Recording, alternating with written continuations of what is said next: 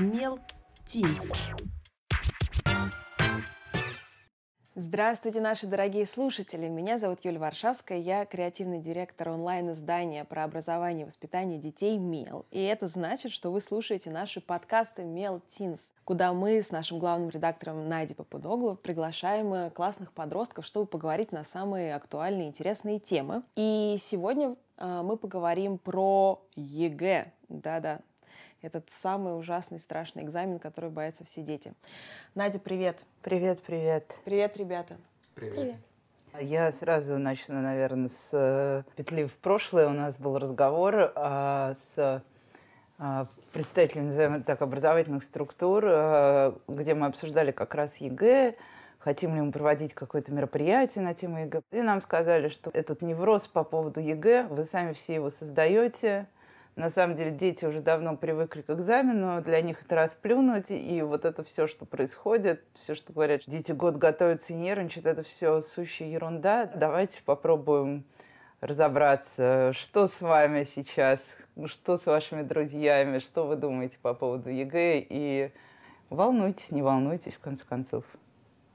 Вань, давай ты первый. Ну да, мне есть что сказать, потому что а, я недавно, ну, сам диагностировал себе депрессию на фоне ЕГЭ. Это, конечно, очень абстрактное понятие, но когда в голове сидит какой-то червяк и постоянно тебе говорит, а вот вместо того, что ты делаешь сейчас, ты мог бы готовиться к экзаменам. Вместо Это... того, чтобы записывать подкаст. Да. Кстати, у Мела есть очень полезная и интересная рассылка про главный школьный экзамен – ЕГЭ. Да-да, в ней только о ЕГЭ и ни о чем больше. В наших письмах мы расскажем, где взять мотивацию, как распределить время и все успеть. Разберем кимы, ознакомимся со статистикой по вузам и попробуем победить экзаменационную тревожность. Мы не можем гарантировать заветные 100 баллов по всем предметам, но обещаем стать надежным компаньоном в этот непростой для выпускников и их родителей период. Чтобы подписаться, оставьте свою почту по ссылке, которую вы найдете в описании к выпуску этого подкаста. Переживем ЕГЭ вместе! Вань, а, а тебя что прессует? Люди вокруг или ты сам себя прессуешь? Откуда этот прессинг? А, ну как, а, это вкупе идет, потому что, во-первых, э, сам себя, конечно, постоянно, ну, никого нет рядом со мной, кто постоянно мне напоминает. И в школе нам вот недавно сделали такой втык всему классу за то, что вы все безответственны, что у вас, значит, откуда вы себе вот эти 90 баллов рисуете, вы все вообще, дай бог вам просто набрать минимальный проходной – вот, и вот эта новая волна тоже опять нахлынула. И снова я такой ходил целый день. Ну, я соглашусь с Ваней, то, что первое — это внутренняя ответственность э, за сам экзамен, за то, как ты к нему готовишься, а второе — это то, что вокруг тебя окружают такие же люди, которые постоянно тебе напоминают о том, что ты должен сдать, ты должен сдать хорошо, ты должен набрать баллы, ты должен куда-то поступить, и это напрягает. Каждый раз, как ты, как только ты хочешь хоть немного отвлечься, кто-нибудь обязательно, например, зайдет и скажет, а ты готовишься к ЕГЭ? И ты такой, хм, ну нет, я решил отдохнуть. И сразу по новой волной начинается то, что ты тебя напомнили, ты не можешь снова отвлечься, и все. А объективно, вот э, у меня очень маленькие дети, но тем не менее я все равно иногда захожу в школы в разные с детьми, с маленькими. И один раз, например, на родительском собрании я услышала такую фразу, то есть речь идет о детях, которые в начальной школе учатся, а, что давайте вот ваши дети сейчас хотя бы поучатся, потому что на самом деле вы учитесь только до восьмого класса, а все, что дальше, это подготовка к ЕГЭ, и забудьте вообще о какой-то учебе. Вот как в какой момент у вас произошел, произошла вот эта переориентация на ЕГЭ, готовимся, ЕГЭ, ЕГЭ, ЕГЭ? Ну, чистая правда, что в 10-11 классе вообще нет никаких а, развивающих в смысле школьной программы. Хотя есть исключения, например, новые учителя, они еще не знают, как эта вся кухня варится, и поэтому надо следовать школьной программе. Вот у меня есть программа, надо следовать. Вот, а так вообще все, кто, ну, больше трех лет, скажем, в школе, те уже точно знают, что не работает. Даже моя учительница сказала, что на планерке их предупреждают, что чем ближе к экзаменам, тем меньше будут э, школьники на уроки ходить, потому что дома будут готовиться. Типа вы сильно там на всех не гоните. И ну, насчет восьмого класса, наверное, это преувеличено. С ОГЭ там не так важно, потому что, ну, экзамен не такой важный. Если там нужно набрать значительно меньше баллов и просто какой-то там проходной. Ну, то есть как спокойнее, да, чуть-чуть вот С этот ОГЭ? вот пе- первый этап А, ну как, испытаний. А, ВПР скинем пока вообще со счетов. Но с ОГЭ там отдельная тема. Там, если ты его завалишь, ты по-любому проходишь 10-11 класс. Ну, то есть... я Ну, просто- поэтому и не так нервничаю. Ну да, там е- его можно запороть. Вот, если с ЕГЭ там ты запорол все, армейка тебе вот ждет, то а, с ОГЭ там еще есть как бы право на ошибку. Всем известный факт, что есть такая установка, что в девятом классе должны выпуститься все, ну или хотя бы большая часть, то есть минимальное количество людей, которые должны не выпустить, не сдать экзамены. И а с ЕГЭ другая история. Нам всегда говорили о том, что если вы пошли в 10 и 11 класс, то знаете, что такого не будет. Вы сами готовитесь, вы сами ответственны за себя, и нет такой установки, чтобы сдали все или сдали все на больше 80, например.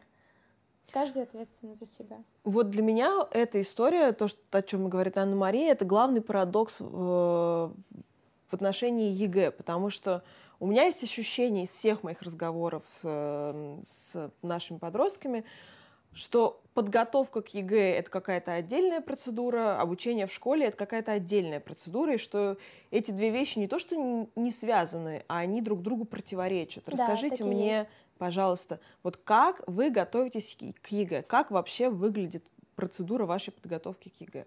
Но сейчас э, в одиннадцатом классе учителя м, относятся к нам немного по-другому, они знают, что мы готовимся к экзамену, и э, если мы не сдаем их предмет, то они лояльны, скажем так. Если мы что-то там не подготовили, какое-то домашнее задание, или нам просто не интересен их предмет, то они, в принципе, не акцентируют свое внимание на этом. Но при этом они должны видеть, да, что, например, даже на их уроке ты занимаешься чем-то другим, то есть готовишься к экзамену. И в такие моменты, конечно, осознаешь, что ЕГЭ это немного другое. То, что все твое время, просто все свободное время уходит на подготовку, и ты забываешь о других предметах. А, грубо говоря, нам не нужны никакие предметы, кроме тех, которые, к которым мы готовимся. Все. Ну и, наверное, некоторые предметы, которые нам действительно интересны. Например, у нас в школе преподается право, и это действительно предмет, который нужен в жизни, и поэтому к нему готовимся, наверное, всем классом чаще по сравнению с другими. Ваня, у тебя как? Да, наверное, так же, но на уроках, хотя есть тоже, опять же, исключения какие-то, но в основном, а, например, на биологии я сижу, решаю математику, и наша учительница такая, ну, ну ладно, хорошо. Вот, вроде чем-то занимается. И к- нет такого большого заметного прессинга, как, не знаю, в классе в пятом, что вот ты не сделал домашку, но сейчас тебе будут. А домашку вообще сдают? Нет. Ну как, ее задают, но ее никто не делает. Все понятно. Но у меня просто еще есть ощущение, и вот потому как мы сейчас замечательно тут сидим, сегодня рабочий день, сейчас там 10 утра, и теоретически это тот момент, когда все... Ну вот я в 11 классе в это время всегда бывала в школе, и не дай бог было мне пропустить. У меня есть ощущение, что сейчас учителя очень лояльно относятся вообще вот к пропускам 11-классниками школы, что вот эта вот история про то, что мы понимаем, что вы готовитесь, у вас репетиторы, и даже, наверное, то, что вам иногда нужно просто время отдохнуть. Ну, я надеюсь, что есть учителя, которые действительно э, говорят вам об этом. Как вообще со школой? Как вы пропускаете много, мало? Что, за- что делаете, когда пропускаете школу? Сидите дома, готовитесь, сидите с репетитором? Ну, сейчас просто понимаем, что осталось совсем мало времени до экзамена, сколько там, 100 дней вроде бы. Да, я считаю. Вот. И, эм, естественно, хочется больше времени уделить, больше подготовиться. Поэтому пропуски — это такое обыденное дело. Я знаю, что в прошлом году старшеклассники наши после марта месяца или апреля, они вообще не появлялись в школе, кроме как на какие-то важные предметы, например, там математика, русский язык и, не знаю, обществознание. Ну, Ну, то есть то, что они то, что собираются они сдавать. сдают, да, они к- на эти уроки и приходят. И, в принципе, другие учителя нормально к этому относятся. Я бы вообще внедрила свободное такое посещение в одиннадцатом классе, потому что приходить на предметы, которые тебя не интересуют, к которым ты не готовишься, это, ну, немного неправильно. А какой смысл тогда старшей школы? Вот для меня большой вопрос. Не, ну я вообще не понимаю, тогда можно взять вообще экстернат, мне кажется, там после девятого ну, да. класса и пойти на экстернат там со своими там тремя предметами, например, и... И нормально, да, так много, на, так значительно много кто делает, а значительно, на, так много кто делает, и, наверное, тоже к предыдущему вопросу, с учителями есть против кого дружить, потому что и ученики не любят ЕГЭ, и учителя не любят ЕГЭ, и как-то так вот совместная такая коллаборация против общего врага. А сказать. чувствуется, да, что учителя не любят ЕГЭ? Да, я когда говорю, типа, Майя Борисовна, есть хорошие новости, она такая, ЕГЭ отменили. Вот. К сожалению, нет.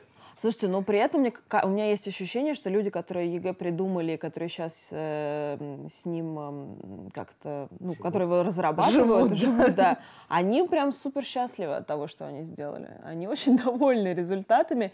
И когда им говоришь, э, ну вот есть реальность, они говорят, угу, это все мифы.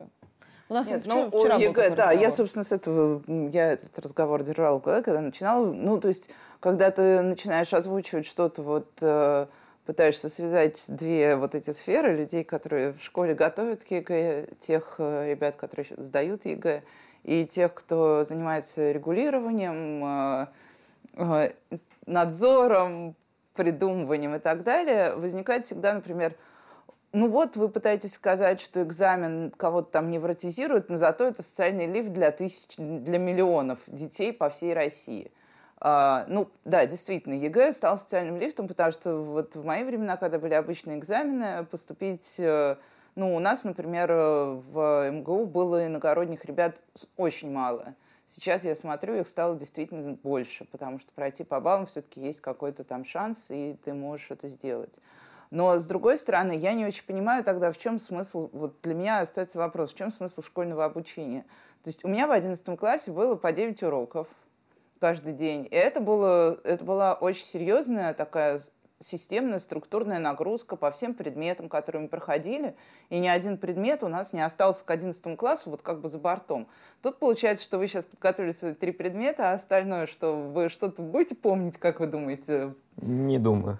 Я тоже не думаю, что мы будем что-то помнить, помимо тех предметов, к которым мы готовимся. Ну, я же говорю то, что, э, скорее всего, только те предметы, которые действительно нам Ну, которые интересны, или да. нужны тебе или тоже, нужны, ты считаешь, да. да. Угу. А, к слову, о тех, кто придумал ЕГЭ, скорее всего, они вообще никогда не бывали в школах, не знают, э, как ведут себя подростки, не знают, что такое учителя, и вообще никак не вовлечены в образовательную систему потому что, ну, ЕГЭ не работает. Всем известно, что э, ЕГЭ никак э, не проверяет знания. Взять хотя бы тот же русский язык.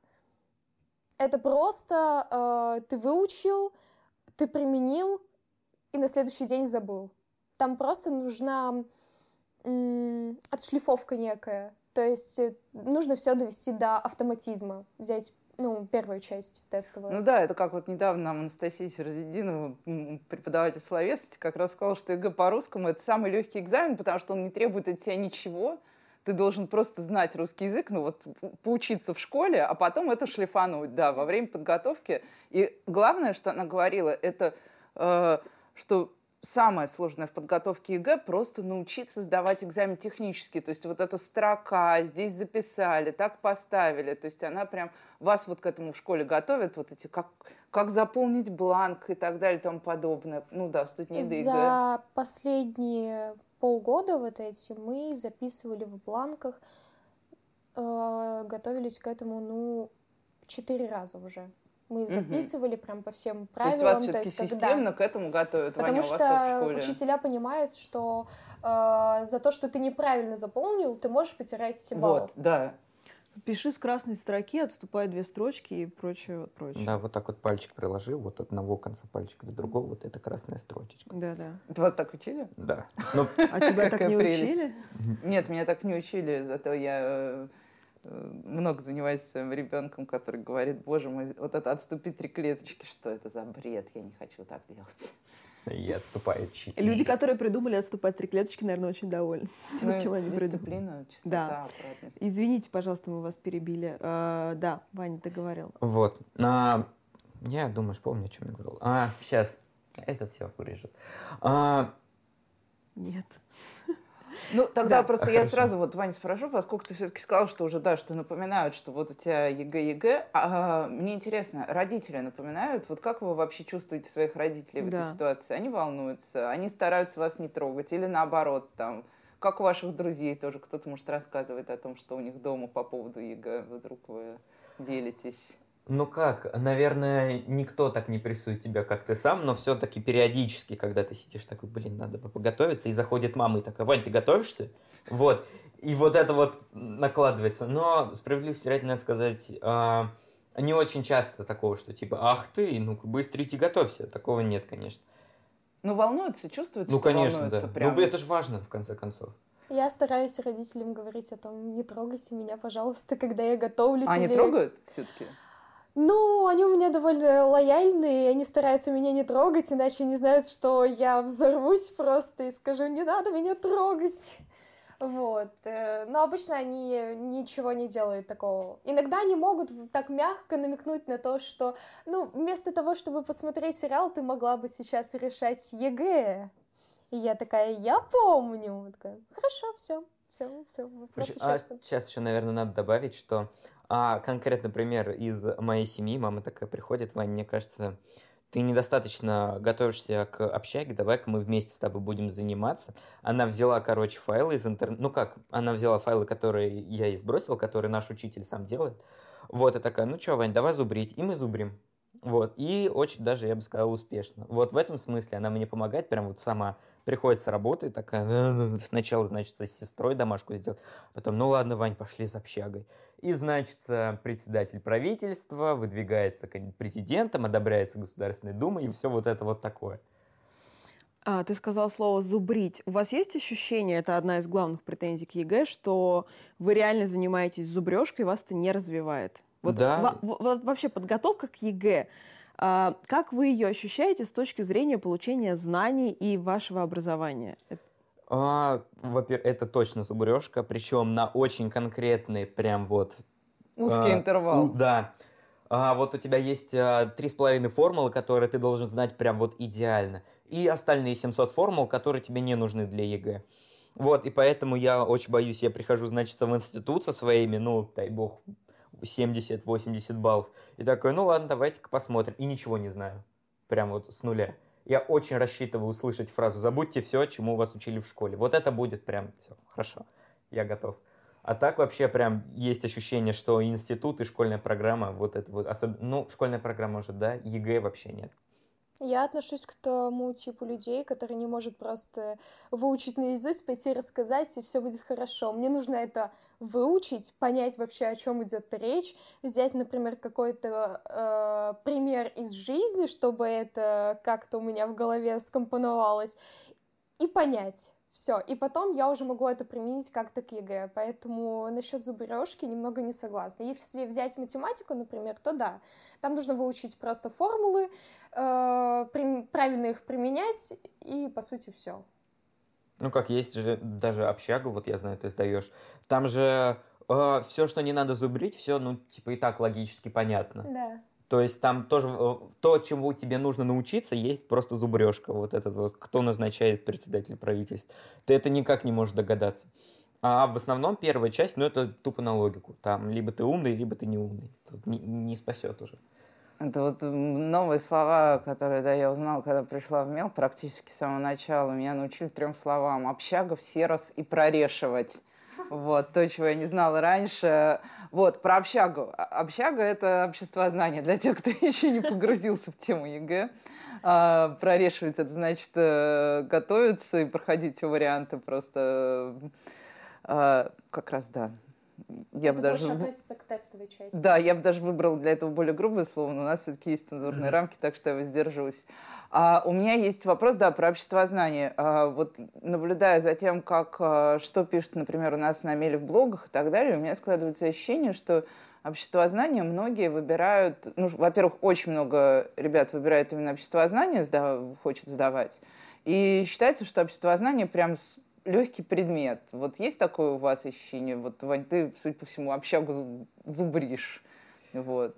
Кто, а... Сколько у вас, например, в классе выбрало, выбрали обществознание? Ну как, у нас вообще было изначально два десятых класса, вот, а потом э, А и Б, mm-hmm. а потом такие, знаете, что-то как-то не то. У нас же типа индивидуальное образование. Нас разделили по классам соцэконом и гуманитарий.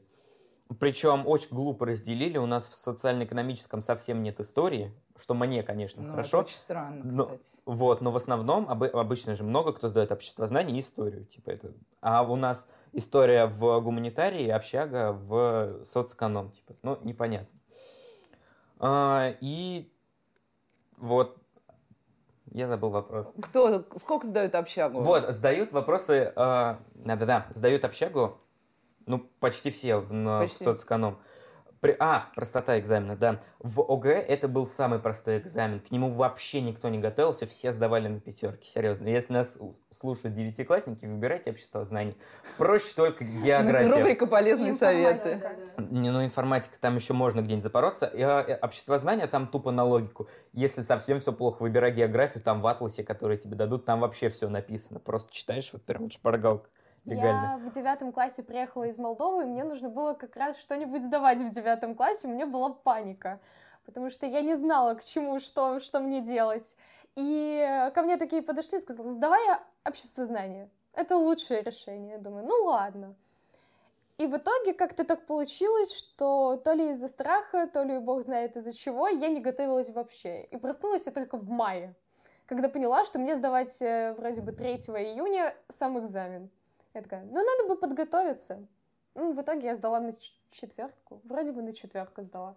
Мне было спокойно, поэтому говорю, что к ОГЭ, по сути, готовиться не нужно. Там достаточно того, что ты знаешь э, ну, в повседневной жизни. Ну, у тебя есть какие-то да, общие какие представления общие, да. просто, да. И все. А расскажите мне, пожалуйста, а, насколько вообще у вас, например, в классах э, есть амбиции сдать ЕГЭ очень хорошо. То есть какое количество людей согласно на там, проходной балл, а какое количество людей мечтает о 100 баллах? То есть вот какой, какая социология у вас, какая статистика по классам? Ну, если в 10 классе там еще как-то были какие-то грезы о том, что вот я вот за два года точно подготовлюсь, а, то к 11 классу учителя их убивают. Причем так очень конкретно. Давайте-ка мы, вы здраво будете оценивать свои силы. Вот у нас ну, на той неделе, в общем, нас собрали в актовом зале, все 11 классы. И так, кто там себе 90 баллов написал, поднимите руки. Вы не сдадите на 90 баллов. Вот так Шикарно. Вот. вот, и типа, все, можете все свои амбиции, вот, значит, выкинуть вот, вот сюда вот.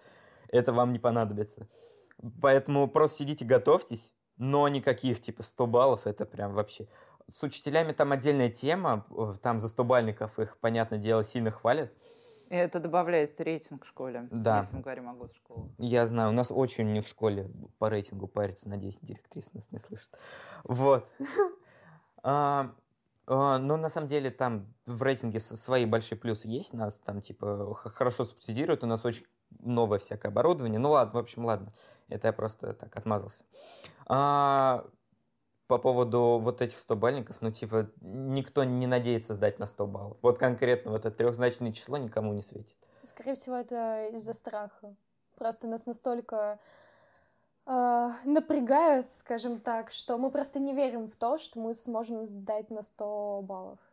Меня всегда это поражало. Я помню, что когда я готовилась поступать в МГУ, мне за мной ходила директриса и говорила, Варшавская, ты никогда не поступишь в МГУ. Варшавская, ты никогда не поступишь в МГУ. Это удивительное вообще стремление учителей обрубать крылья своим ученикам. Я никогда этого не понимала. А я училась в школе, где говорили, вы такие крутые, вы везде поступите, вам даже готовиться ни к чему не надо. И те ребят, которые не поступили, им потом было очень тяжело жить с переживанием того, что ты крутой, но ты не поступил. Но тогда это была больше лотерея, да. Тогда Извините, еще можно было занести фарфоровый сервис в некоторые вузы. Да, можно было иметь фамилию какую-нибудь приятную. Ну, фамилию, да. Вот, есть а, небольшое отступление. Когда было декабрьское сочинение, вот это обязательное такой перед ЕГЭ, да, да, допуск да. ЕГЭ, А, там нам говорили обратную ситуацию, ну, типа, нужно быть совсем дебилом, чтобы не сдать декабрьское сочинение. Вы сдадите. Вот, и мы поверили, раз уж нам, типа, вот так вот обрубают, а здесь говорят, у вас все получится, то здесь прям была очень четкая уверенность, что все сдадут декабрьское сочинение. И вообще, вот все, кого я знаю, все сдали. Нам наоборот говорили о том, что вы не сдадите о том, что мы не умеем писать, что сочинение это вообще не наше, и лучше э, тренируйтесь, тренируйтесь и еще раз тренируйтесь. Ну как, нам тоже говорят, что сочинение это не ваше, вы совершенно, ваше поколение не читает, вообще не знаю, что станет с миром, потому что... Да нет, мир рухнет, мы уже давно смирились. Ну да, вот, но декабрьское сочинение вы сдадите, потому что там настолько низкий порог, что типа, ну, ну, к слову, чтобы не быть совсем злыми, нужно сказать, что есть некоторые учителя, которые действительно поддерживают. У меня такая учительница по математике, то есть ты можешь запросто подойти в любой момент и сказать, я не знаю, как это решать, помогите. И она легко объяснить на перемене, несмотря на то, что, например, не знаю, она хотела пойти поесть, да, или у нее какие-то свои дела, она легко уделит тебе внимание. То есть нет такого, что нет, иди э, на уроке поговорим или иди готовься сам. Ну, то есть такого нет. Ну и тут вот у меня логичный такой вопрос, э, очень важный вообще, мне кажется, для всей этой истории. А ЕГЭ 10 лет, и ну, мало того, что ЕГЭ живет в школе, живет в семьях, ЕГЭ еще э, создал вокруг себя такой достаточно объемный бизнес – потому что количество репетиторов, э, ну, то есть даже если посмотреть на статистику поисковых запросов, например, на динамику по месяцам, вы увидите, как в сентябре-октябре возрастает вот так кривая запроса репетитор готовит обществознание 100 баллов. Вот такого формата родители ищут в Яндексе людей. А, очень много разных курсов, которые готовят к ЕГЭ, разной продолжительности в группах, в больших, в маленьких. А, у вас многие занимаются с репетиторами? Все. Да, тоже практически все. И вы тоже? Конечно. Да. А как вы думаете, можно подготовиться к ЕГЭ без репетиторов? Можно, наверное. Но, в принципе, это... профиль на сотку тоже можно сдать. Ну, так, теоретически. Это нужно иметь силу воли, наверное. А почему нужен репетитор помимо школы? Вот у меня вопрос. У нас же есть школа, она же вас должна готовить. Ну, потому что, например, э, у меня были всегда проблемы с русским языком, потому что я из Молдовы учила там все на румынском, и когда я приехала, естественно, я знала, что мне придется, нужно будет сдать ЕГЭ по-русскому. И это проблема, потому что я никогда не учила именно грамматику. Поэтому мне понадобился репетитор. А для остальных, наверное, чтобы действительно как-то уделили те тот час именно тебе, чтобы все объяснили досконально. Если ты чего-то не понял, ты смог задать какой-то глупый вопрос или тупой вопрос. Потому что если ты это делаешь на виду у всего класса, и то учительница может посмотреть на тебя и сказать, ты серьезно? Ого. Ты точно в одиннадцатом? И то есть это некое стеснение, что ли, ну как, у меня, я занимаюсь репетами немного по другим причинам, просто потому что мне мало школы, если не очень умный.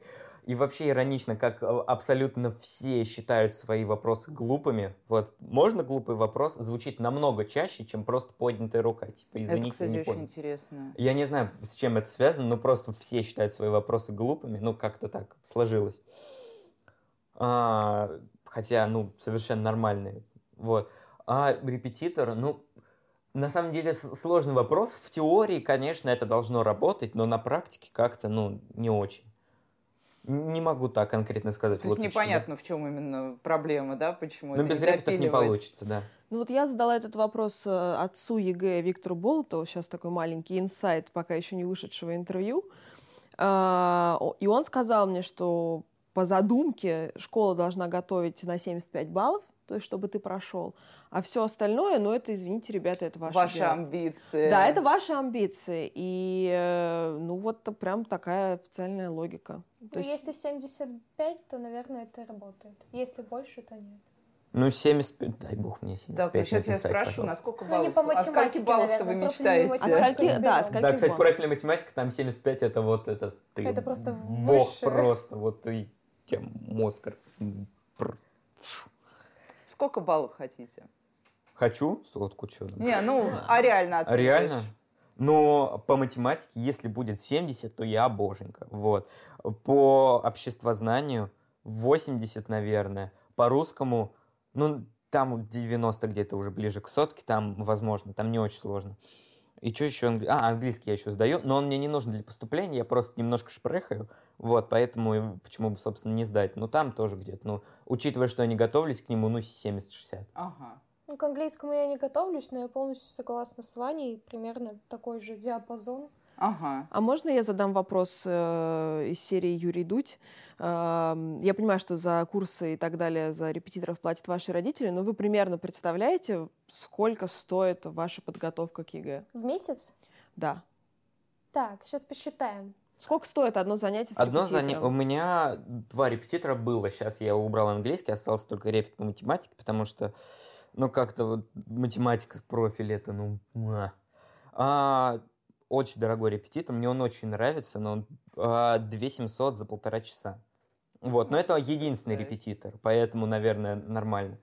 И еще был А Sky сколько раз в неделю? один. Один. Вот, но этого, в принципе, хватает, потому что я как а, одно занятие, вот полтора часа я с ним, и полтора часа я как бы сам занимаюсь тоже, вот, с какими-то Мгм. вопросами, потом к нему прихожу. А Вот. Мария, как у тебя? Я занимаюсь два раза в неделю по полтора часа с репетитором по русскому языку. Плачу ему за полтора часа 1800.